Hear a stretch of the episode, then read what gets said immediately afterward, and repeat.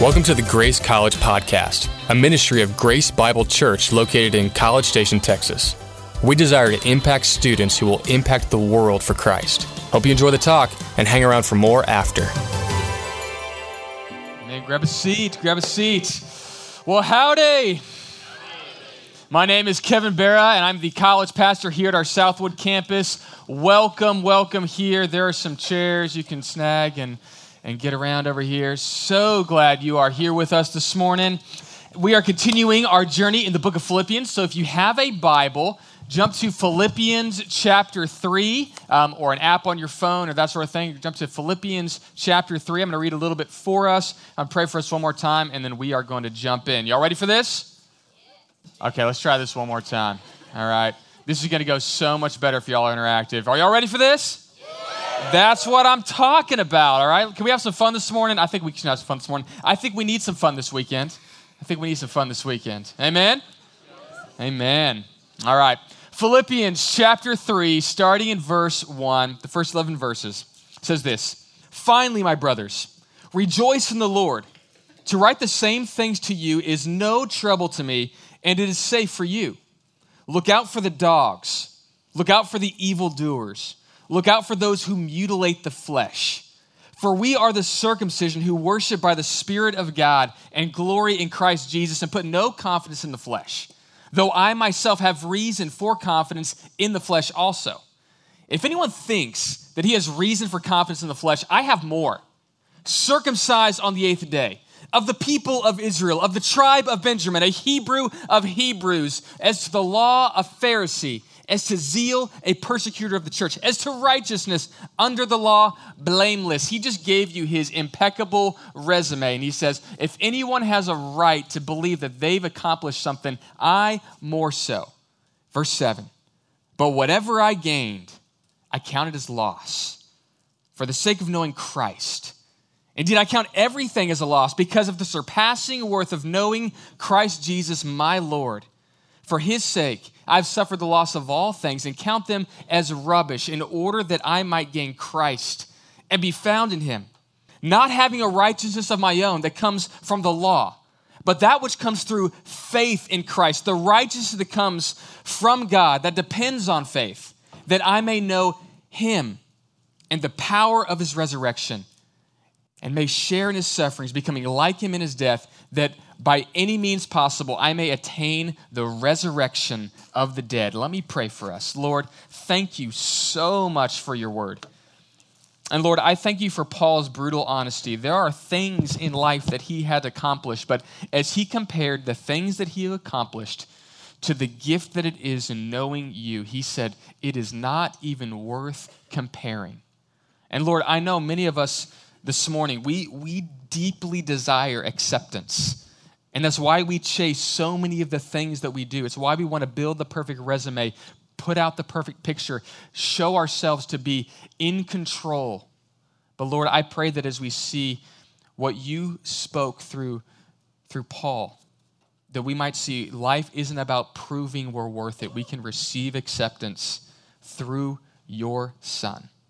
So, Lord, I pray that you would open our hearts to this this morning and that you would move us to stop proving and validating our life, but we would receive the acceptance that you give us in your Son. It's in your holy name we pray. Amen. Well, I'll tell you what, there is a deep desire in all of us to be accepted like to, to, be part of something, to feel like, like we're part of a group or, or accepted by our peers. There is a deep desire in every one of our lives. In fact, for most of us, that's where we feel like we'll find happiness. Like if we can be accepted by the right group, if we can be into the right crowd, that's where we'll find acceptance. That's where we'll find ourselves a part of something. And it was, it was in first grade when I first saw this play out clearly in my life. Um, I was in first grade and we were doing like this group little project around this table. And so we had gathered around this table and we're working on this little project together. And as we're standing there, um, I realized that I have to expel some gas as a first grader, right? And as I'm standing there in that moment, I just go, maybe I'll just let it go and no one will notice. And, and I did.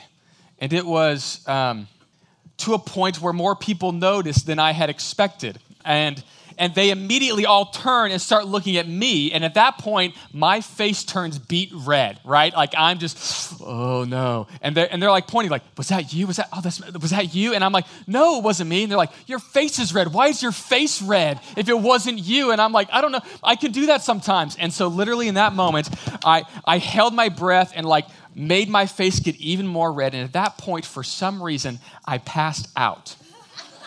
I'm not even joking. I'm not making this up. I passed out and got a concussion. They take me, I wake up in the nurse's office, and, uh, and I go home that day. I come back to the next day, and a friend of mine who became a better friend of mine uh, named Ben said, Yeah, man, um, are you okay? And I'm like, Yeah, I'm fine. He's like, He's like, Yeah, when you passed out, do you know what else happened? I'm like, What? He's like, When you hit the ground, uh, the jarring force of your hitting your head knocked a booger out of your nose and the paper we were all working on had a had a booger right in the middle of it um, through it. So, and I'm like, good God. Public elementary, right? You know? And, and, and at that moment, I, I, just, I just think back at that moment, I go, there was just this deep desire to be accepted to not do something stupid, to be part of the group, to want them to, to accept me and be part of this. And I, I try to do something stupid to, to, to cover up my mistakes so that I might be part of this community. And I'll tell you what, there's something deep within all of us that wants that, to wants to be connected. And, and we do silly little things to try to cover our fault, cover up our faults so that we might be brought in to relationship. And you've got your stories. Hopefully they didn't involve concussions, you know? But you've got your stories where you try to get accepted by doing certain things. And I'll tell you what, this desire to be part of something, to, to be accepted by a group runs deep within every one of our lives. In fact, there was a, a, a singer a couple years ago. Her name is uh, Alessia Cara. And she writes this song called Scars to Your Beautiful. And you're probably familiar with it. And she says this She wants to be beautiful. She goes unnoticed. She knows no limits. She craves attention. She praises an image. She prays to be sculpted by the sculptor. Oh, she doesn't see the light that's shining deep, deeper than the eyes can find it. Maybe we have made her blind. So she tries to cover up her pain and cut her woes away. Because cover girls don't cry.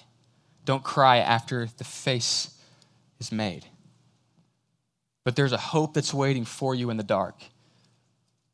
You know some, you're beautiful just the way you are. And you don't have to change a thing. The world will change its heart.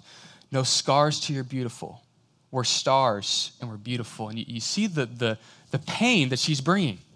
She's talking about this girl, and you probably could sing the song. You probably sing along with it, but it's, it's, it's this desire for this deep acceptance. And this girl who doesn't feel like she measures up, she doesn't feel like she's enough. It's almost singing to her, like, you, are beautiful just the way you are. There, there's something within you that's, that's just beautiful just the way you are. You don't have to put on this right performance, but there's something within all of us that feels like we have to. And that's why this section of Paul's letter to Philippians is so helpful because there's two ways you can live life. You can live life proving that you're worth accepting, or you can live your life receiving the acceptance that you already have. You can live, live your life literally in two paths. You can live your life trying to prove that you are worth accepting, or you can receive the acceptance that you already have. And I hope that you go to path two because Paul has some really strong language about path one by proving you are worth accepting. He has some pretty strong language in this section. And he says it this way Finally, my brothers, rejoice in the Lord. To write the same things to you is of no trouble for me, and it's safe for you. He says, Look, I want to protect you about something. I want to protect you as I'm writing this to you. I want you to rejoice in the Lord, meaning I want your joy to be in God. I want you to find your happiness, your completeness. I want you to find your joy in the one place that really produces it, and it's in God. And I want you to warn you about something. I want to warn you about the dogs, verse 2. Look out for the evildoers. Look out for those who mutilate the flesh. And as you I read those words, it's it's very interesting. He uses some really strong language. He first says, "Look out for the dogs." Now, that the word dog, uh, for us, it's cute. You're right? You're like, oh, puppy, you know, look out for the dogs. Oh, the puppies, no, never need to look out for them. But for them, dogs were scavengers.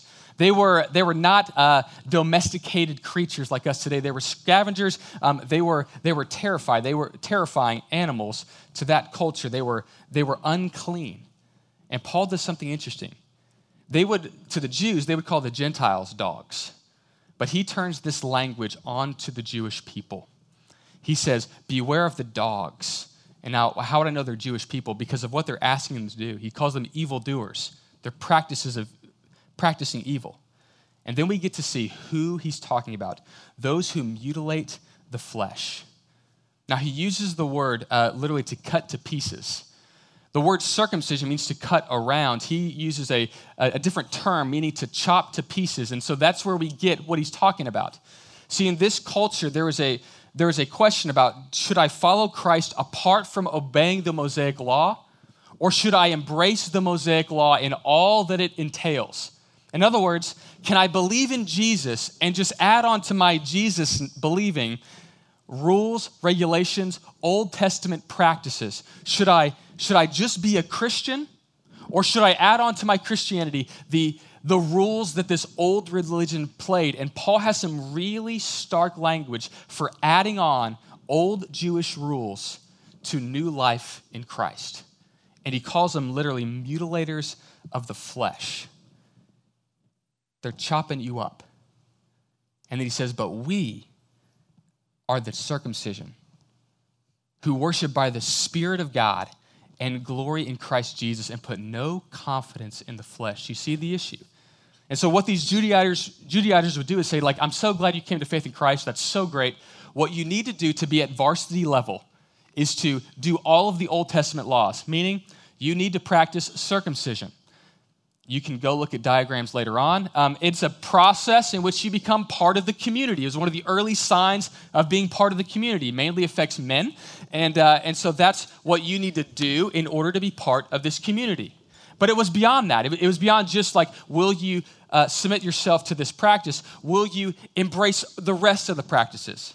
Will you embrace all of the Old Testament law and Paul has some really stark language. He says, Look, the people that are asking you to do that are dogs, they're evildoers, they're looking to mutilate you.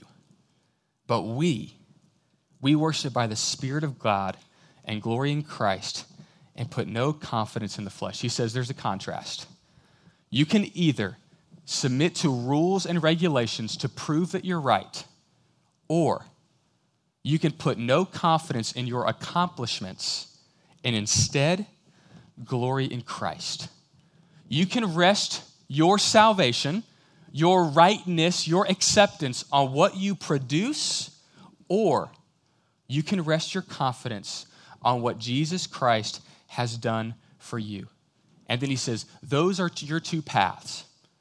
You can either rest on Christ or you can perform the duties. Which are you going to choose? And he says, in case you're wondering, should I, should I try to perform it? Should I try to earn it? Should I try to earn my salvation or should I receive it?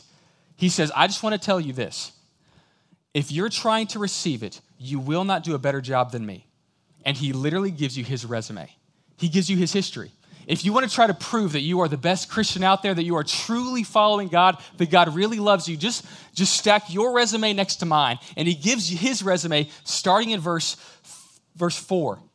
He says this Though I myself have reason for confidence in the flesh, also. If anyone else thinks he has reason for confidence in the flesh, I more so. And he says, Look, some of you say, okay, Kevin, in order for God to accept me, I've got to do certain things. And some of you, if there's a list of Christianity of do's and don'ts, you've kept the do's. So you were homeschooled, you were, just telling you, you were homeschooled. Um, you went to a private Christian school. You, you, if there was a list of rules out there for you to keep, you kept the rules really, really well. And you feel like some of you who grew up in those type of environments, you feel like you earned your place. And as you look at the rest of us public school miscreants, you go, clearly, you haven't played the game well enough, right? And what he's saying is this look, if there is a status to reach, I've reached it. If there's a mountain to climb, Paul is saying, I've climbed it. If there's a task to perform, I performed it. And he gives you a list of seven things. Seven in the Jewish mind was the number of perfection. He says, I've done these seven things. Some of these are things I was born with. Four of them were things that I was born with. I was raised in the right family, born to the right parents. I had the right pedigree. And three of these things are things that I did, proving that I earned my way to God. And some of you saying, well, isn't that what God wants? To live the perfect life, to do all of the right things? Well, he gives his list, and I want you to look at his list. Verse 5, it says this I was circumcised on the eighth day. There was first a, a rule in the Jewish faith that once you were part, born into a Jewish family, you were then become circumcised on the eighth day, being set apart for the Jewish people. What he's basically saying is this I was in it from the beginning. I was Jewish from birth. Some of you are, are coming into the faith, and so they're asking you to add on these religious observances in order to be part of the, the in crowd. Look, I was born into the in crowd. I was circumcised on the eighth day. I was of the people of Israel. I'm homegrown, baby, right? I was in it from the beginning. Some of you are from small towns, and you know that anytime a new person moves in there, doesn't matter if they've lived there for 20 years, if they weren't born in the town, they're always an outsider. Paul is saying, I'm an insider. I've always been an insider of the tribe of Benjamin. So not only he's an insider, he's with one of the one of the only two tribes that lived in Jerusalem and could trace their lineage most other Jewish people, as they were put into the diaspora, as they were taken captive in Babylon and Persia, they lost their roots. They couldn't trace their roots well. He's saying, I can trace my roots all the way to the beginning. And he says, I'm a Hebrew of Hebrews. What is he saying? I speak Hebrew. Like, you think you're cool because you can read your Bible in the King James? That's sweet. I can read it in the original language, baby, right? Most Jews at that time couldn't read it in the original language. He goes, I can read Hebrew. And not only that, he studied at the feet of Gamaliel, one of the premier teachers of their time. He's like, I was at his feet, Hebrew of Hebrews. I earned it by being born in the right place.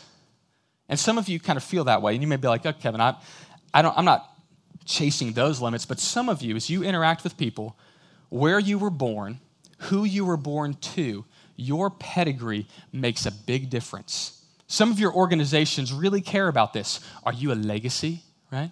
You walk into A&M and they're just like, are you a legacy? Like, how, how deep of a legacy? Did your great-great-grandfather start A&M? Then I don't know if you're really a legacy, you know? Start it now. Start bleeding maroon generation to generation, right? There, there's something within that wants you to prove that you're, you're something. Some of you be like, yeah, I'm from Highland Park. And some organizations are like, welcome to our doors, Highland Park friend, you know? Others of you are like, oh, yeah, I'm from this town. And all of a sudden, things open up for you because for some of you, being from the right place is such a big deal. For Paul, he's saying, look, if it comes from being from the right place, I was it. In my little culture, having this pedigree mattered a lot. That may not be your pedigree, but there probably is a pedigree you want to align your life with. I wish I was from this place. I wish I knew these people. I wish I was part of this in crowd. And Paul says, you know what? If there is a ladder to climb, I climbed it. But not only stuff that I was born with, secondly, stuff I earned. He says, I was a Pharisee. At that time, the, one of the most religiously difficult groups to be a part of was the Pharisees. They memorized the entire Old Testament verbatim in the original Hebrew. Just think about that for a second. Memorized the entire Old Testament in the original language. There was all sorts of rules and regulations they submitted themselves to. There was things that they would wear. There was prayers that they would give. He did all of it. If there was a list to, to ad- adhere to, he did it. As to zeal, was I zealous? He says, I was a persecutor of the church. I mean, he held the coats of the people that stoned Stephen. Like he was literally murdering for God in his mind. As to righteousness, was I right in the eyes of God? I was blameless. So, if you were to pick all of the different things that uh, a good person should do, I did all of them. I was from the right family and I did all of the right things. But here's the challenge performance based living. If your goal is to earn it, to have performance based living, you'll never measure up. And here's why Because in everything that you can evaluate, if you're living by performance, here's the truth your performance has to keep on being perpetuated. If it's in sports, what do they say? You're only as good as your last game. If it's in business, the question is this What have you done for me lately? I'm so glad last quarter went great for you and you had all those sales. What have you done for me lately? If it's in movies, it's the actor. How, how good was your last film? And I'll tell you what, if you're living on performance based standards, you're always constantly needing to produce something. And you never know if you're ever accepted. So, some of you, it's your search, it's not these standards, it's your own standard. It's your search for the perfect body. And you stand in before the mirror and you get those weights and you're like, good to be the king. And you look in the mirror and you go, I could be more ripped. I could be more cut. I could look better. Or for some of you ladies, you stand in front of the mirror and it's, it's, it's, a, it's a terrifying experience because you constantly do not measure up to whatever standard it is that you think you need to be at for people to accept you. It's that, that search for the perfect body, or it's the pursuit of success. It's if I just achieve this, then people will like me, then I'll be accepted in my culture. J.D. Rockefeller, one of the richest men that ever lived, America's first billionaire, was once asked by a reporter, when, how much money is enough? And he said this just a little bit more. See, the problem with performance based living is this there's always a desire for just a little bit more. And I'll tell you what, the same thing is true in the Christian life. In the Christian life, we could live on performance based living. You can ask yourself, Am I praying the right prayers? Am I reading the right books? Am I caring for the right causes? I mean, there's a new cause that comes up every two or three years, and the people that are on the front of that bandwagon, they're like, oh, yeah, we care about the orphan. Do you? You know? Oh, we care about racial injustice. Do you? I'm like, yeah, I care about all those things. Yeah, but how much do you care? How much do you care about the orphan? Are you adopting children now? I'm like, 19. Hey, do you care or not? Right? We're going to Africa. Have you been to Africa? We're going to this place. Have you been to that place? Have you read all of C.S. Lewis's books? Have you read all of your Bible twice? Are you learning the original language? What is your problem? And we put all of these rules in place. Do you do you pray for hedges around people? Or do you only pray that they that God knows them? Like what what is the way do you use Father God? What do you use and are you using the right tools? Are you playing the right game? And if, if you play the right game, then you'll be accepted in our group. And I'll tell you what, it becomes this treadmill of am I doing enough to earn the favor of God? And it's literally a hamster, hamster wheel. I never had a hamster growing up. It's one of my great laments. Now, as an adult, um, they smell, and I understand why my parents didn't want to have a hamster. But, but my son and, and his uh, um, preschool class, they have a hamster who's in there. And every now and then we go in there, and that hamster is just treading away on the wheel, you know, like, and it runs up a little bit, and it kind of comes back down, and it's just running away. And I look at this hamster, and I'm like, but it's, it's not going anywhere, you know? Like, it's, it's just going. I mean, I feel the same way on the treadmill. That's like my own experience of the hamster wheel. You know, I go to the gym and I run on the treadmill, and I'm like, I'm not, I'm not getting anywhere. I'm just, I'll be here when, it, when it's all over. I'll be right here. And when you live in performance based paradigms, it's just a hamster wheel. You're not climbing any ladder because you're only as good as your last game. You're only as good as your last performance. You're only as good as your last sale. And you're constantly churning, trying, pleading Will someone accept me? Will someone say that I'm enough? And Paul says, Look, the people that are trying to add lists of what it means to be faithful to God, of what it means to be right in God's eyes, they are tearing you down. They are not building you up. They're not showing you how to pursue God in a meaningful way. What they're saying is you are going to try to twist the arms of God, the arm of God by your obedience, but you'll never arrive where you want. Because what do you want more than anything else? A relationship more than someone approving what you do. You want a relationship that matters most. And Paul says that's the difference. You can spend your life on the treadmill trying to gain acceptance, or you can have a relationship that shows you're already accepted, you're already in, you're already loved. And that's why Paul uses even stronger language to talk about his own life. Verse 7, he says it this way But whatever gain I had, I counted as loss for the sake of Christ. Indeed, I count everything as loss because of the surpassing worth of knowing Christ Jesus my Lord. For his sake, I have suffered the loss of all things and count them as rubbish. There are three things that Paul says in, in receiving righteousness or, or relational living that we need. And the first piece is this that receiving means that we know we don't need to perform. He says, Everything I gained, I count it as loss. He, it's, it's an accounting term. He says, When I compare everything that I gained in life, my resume, my accolades, all the different things that I earned in life, I compare them as loss compared to knowing Christ Jesus. In fact, it's, it's even harsher than this, even firmer than that.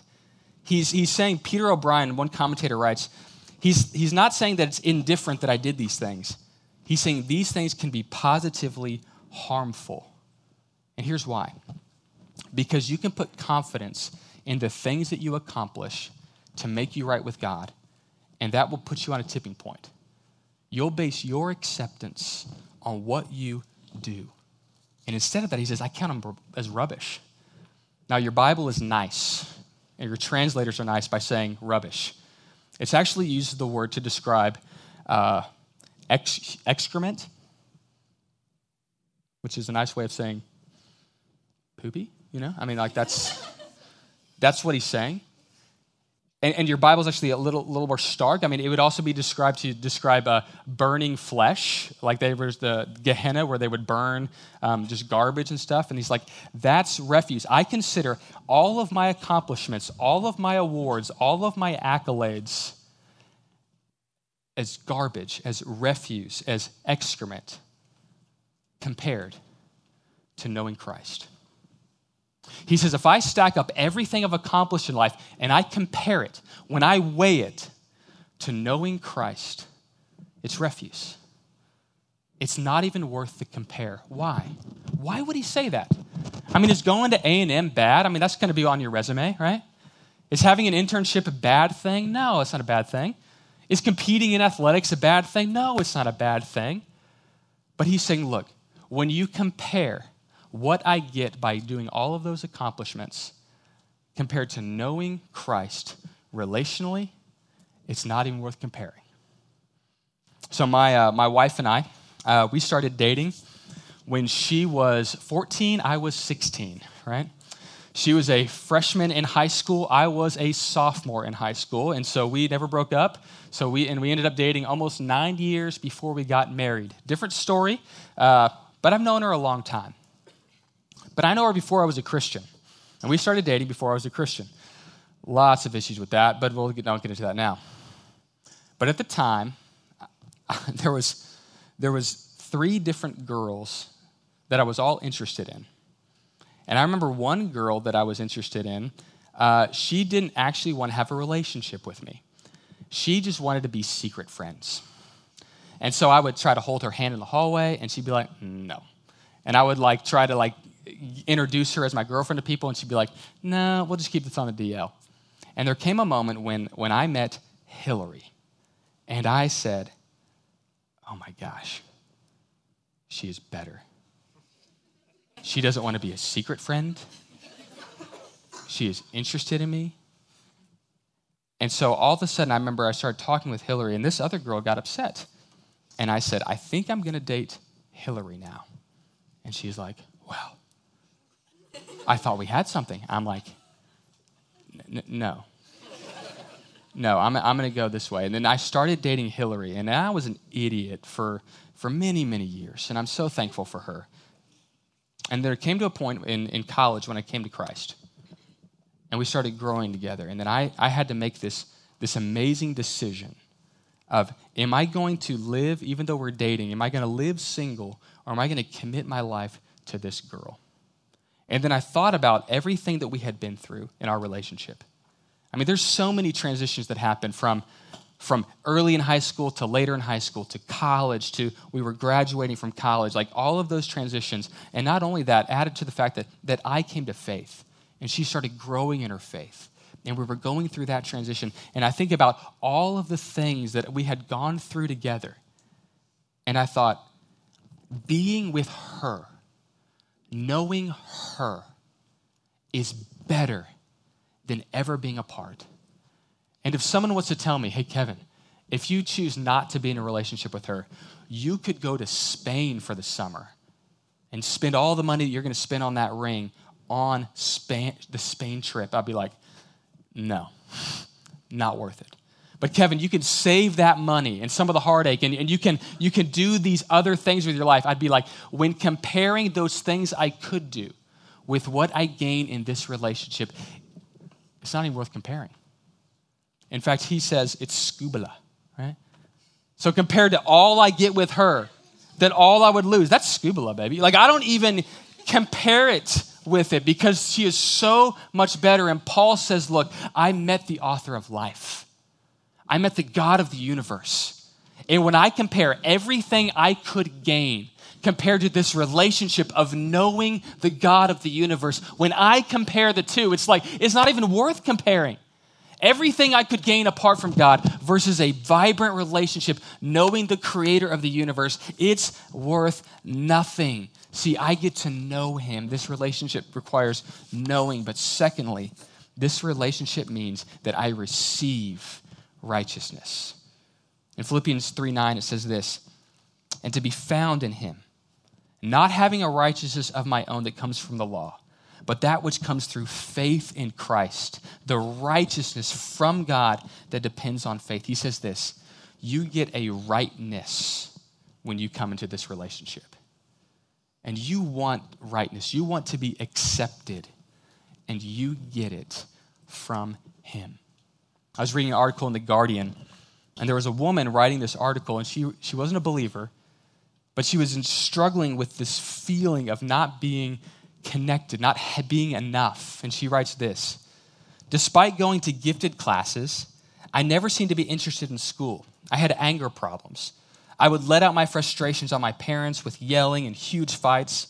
I was addicted to practically everything that was bad for me, from video games to gambling to pot.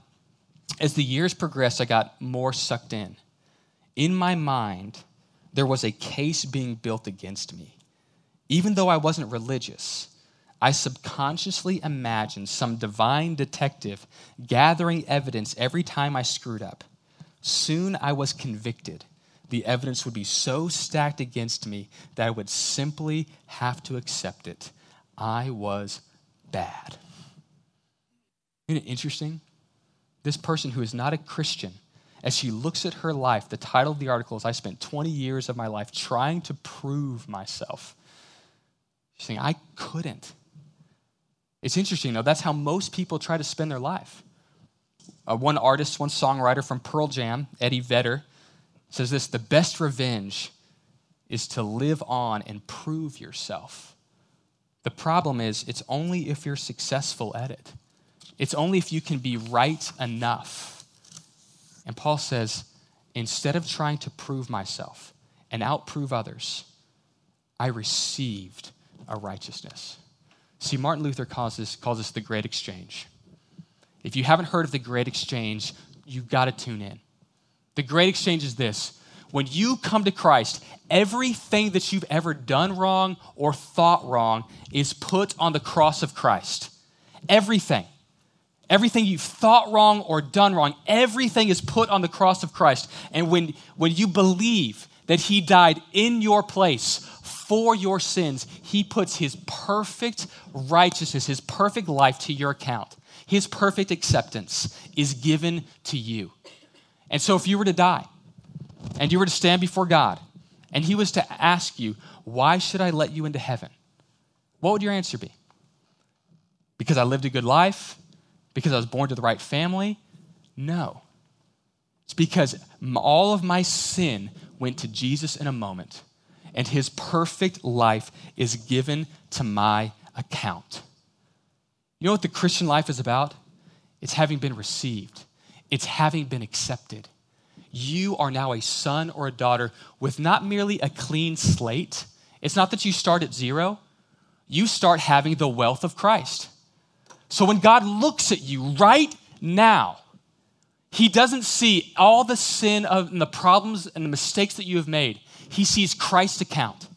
He doesn't see all the things that you have yet to prove. He says, I see my perfect son in your account. And he says, I want a righteousness that's not what I earn, it's what I receive. Not a righteousness of my own that I have to prove over and over again. I want received righteousness. And that's what you have when you come to Christ. All of your desire to earn, to prove, is canceled out. And he gives you a perfect, full bank account.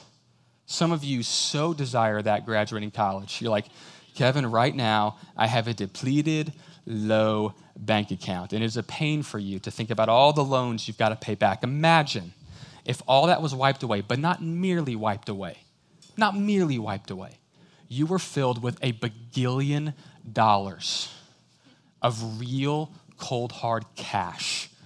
That would be awesome. And how would you live? How would you live? If someone said, hey, can we go out for pizza? You'd be like, well, money's a little tight. You know, no, I'm a bagillionaire. Like, let me pay for it, right? If you knew you were that accepted and you knew you had that to your account, how would you live? And Paul says, look, when I think about earning and I think about what I've got, it's not even worth comparing. I have so much more in Christ because he gave me his account. And lastly, he says this your relationship means you're empowered you don't have to try to produce. Verse 10 says it this way that I may know him in the power of his resurrection and the fellowship of sharing in his death, that by any means possible I may attain the resurrection of the dead. He says, Look, I know Jesus, I've received his righteousness, and I am empowered to live a new life. He says, I want to obtain the, the resurrection from the dead, like the super resurrection. I want to receive something from Jesus that's better than everything else that could be gained. And that is a future promise. If you put your faith in Christ, there is eternity promised for you. You'll never die, you'll spend eternity with God. But it's also a present reality. You can live empowered to follow God, you can say no to sin and yes to God and not merely live a holy life, live a, a powerful life, a life where you make a difference. And the goal of the Christian life isn't to avoid sin. The goal of the Christian life is to bring what's right to the world. And you know how you do that? You've got to be part of this love relationship that changes everything. Two paths. Live your life proving or live your life knowing you are fully accepted by Jesus. And I tell you what, if you believe that, it'll change everything. My wife and I have been watching Stranger Things. Fans? Anyone finished with it? If you're finished with the series? The rest of you, I'm sorry, I'm going to ruin it for you. Just a little piece, okay? Just a little piece. No, it'll be okay. You'll love it, okay? I know, I know. You'll, you'll hate me hey, you'll love this. You'll love this. So there's a moment at the end of, of episode nine. Hey, this don't ruin anything. I promise you. Like if this actually ruined, I wouldn't say it. This won't ruin anything. And there's a moment where they're at a dance. It's a junior high dance. It'll ruin nothing. So if you've seen it, you're like, okay, this ruins nothing. Okay. They're at a junior high dance. And all the boys are there, and they start dancing with different people. And there's this one, the goofy kid with no teeth. Um, he's he's just a, a, um, a dork, right? You know, he's just an interesting cat, and and he's he's talks with this one guy about how to look cool and feel cool, right? To be accepted, and so. His, his friend tells him, hey, put this hair product in your hair, wear some good clothes, and pretend like you don't care, right? That's how you win the ladies, right? And so he does his hair. It looks so 80s epic, you know, like just the, the whole deal. And he walks in there and he goes and starts asking girls to dance. And he goes to this group of girls like, hey, do y'all want to dance? And they go, mm, I walk off. And he goes to another group of girls, like, hey, and they ignore him. And he walks over and sits on the side of the bleachers. Like, this is probably reliving junior high, too, too close to home for some of you, right? He, go, he goes over and sits on the bleachers by himself, and, and he starts crying. And then one of the sisters of one of these boys sees him. Her name's um, Nancy. Yeah, she sees him sitting over there. And she beelines, beelines to him and says, Hey, do you want to dance? And he's like, Um, oh, um, oh, oh, okay. And he stands up and he stumbles his way out into the dance floor. And she says, Okay. And she puts his arms around, around her waist. She puts her arms around him and they start kind of slow dancing talking. And all these other girls are like, mm, you know, I just can't even believe it. And you see the joy in this little guy's face when he realizes he's accepted, he's in. And it wasn't that he was had a chance with this girl. It wasn't even that he was going to date her. It was it has nothing to do with that. It was this person reached out when I felt very lost and brought me in. That is exactly what Christ does for you. He steps in at our place when we're trying to prove that we have something and says, Look, I just love you for you. She says to him, You're my, one of my brother's favorite friends. You're my favorite, favorite friend of my brother. And that little moment when she just says, I like you, I care for you, changed everything. Stopped earning, just receiving. Have you received that from Christ? Are you still trying to earn your way up? Have you received Christ's unblemished acceptance? Are you still trying to prove that you have something to Him? Come to Christ's feet. Stop trying to earn. Just receive. It'll change your life. It'll allow you to walk into job interviews and go, you know what? I hope I get this job, but I'm not going to sell myself to you because I'm already accepted. It enables you to walk into organizations and say, hey, I'd love to be a part of this, but I'm not going to freak out if I miss it because I'm already accepted in Christ. It means I can walk in life confident, knowing my Savior loves me unconditionally. I don't have to constantly climb the ladder, run the wheel, because it'll never produce. I know I'm loved by my Savior. Let me pray for us. Lord, thank you so much for this morning. And I thank you that you used Paul's resume, his perfect obedience in his culture, as really a, a, description for all of us. We all want to have the perfect resume. We want to get the perfect job. We want to prove that we're enough. There's something within us that knows that we're not and wants to show that we have what it takes. I pray that we may look at the cross, know that we're fully accepted in Christ and that gives freedom to every step of our lives. And Lord, I pray that if there's something that we're that we're trying to prove, we're trying to earn, that you would show us what that is. And more importantly, you would show us that in your Son, we are fully loved. Stop striving, cease, and rest in what you have given us in your Son. It's in your holy name we pray. Amen. You guys turn to your tables and have some great discussion.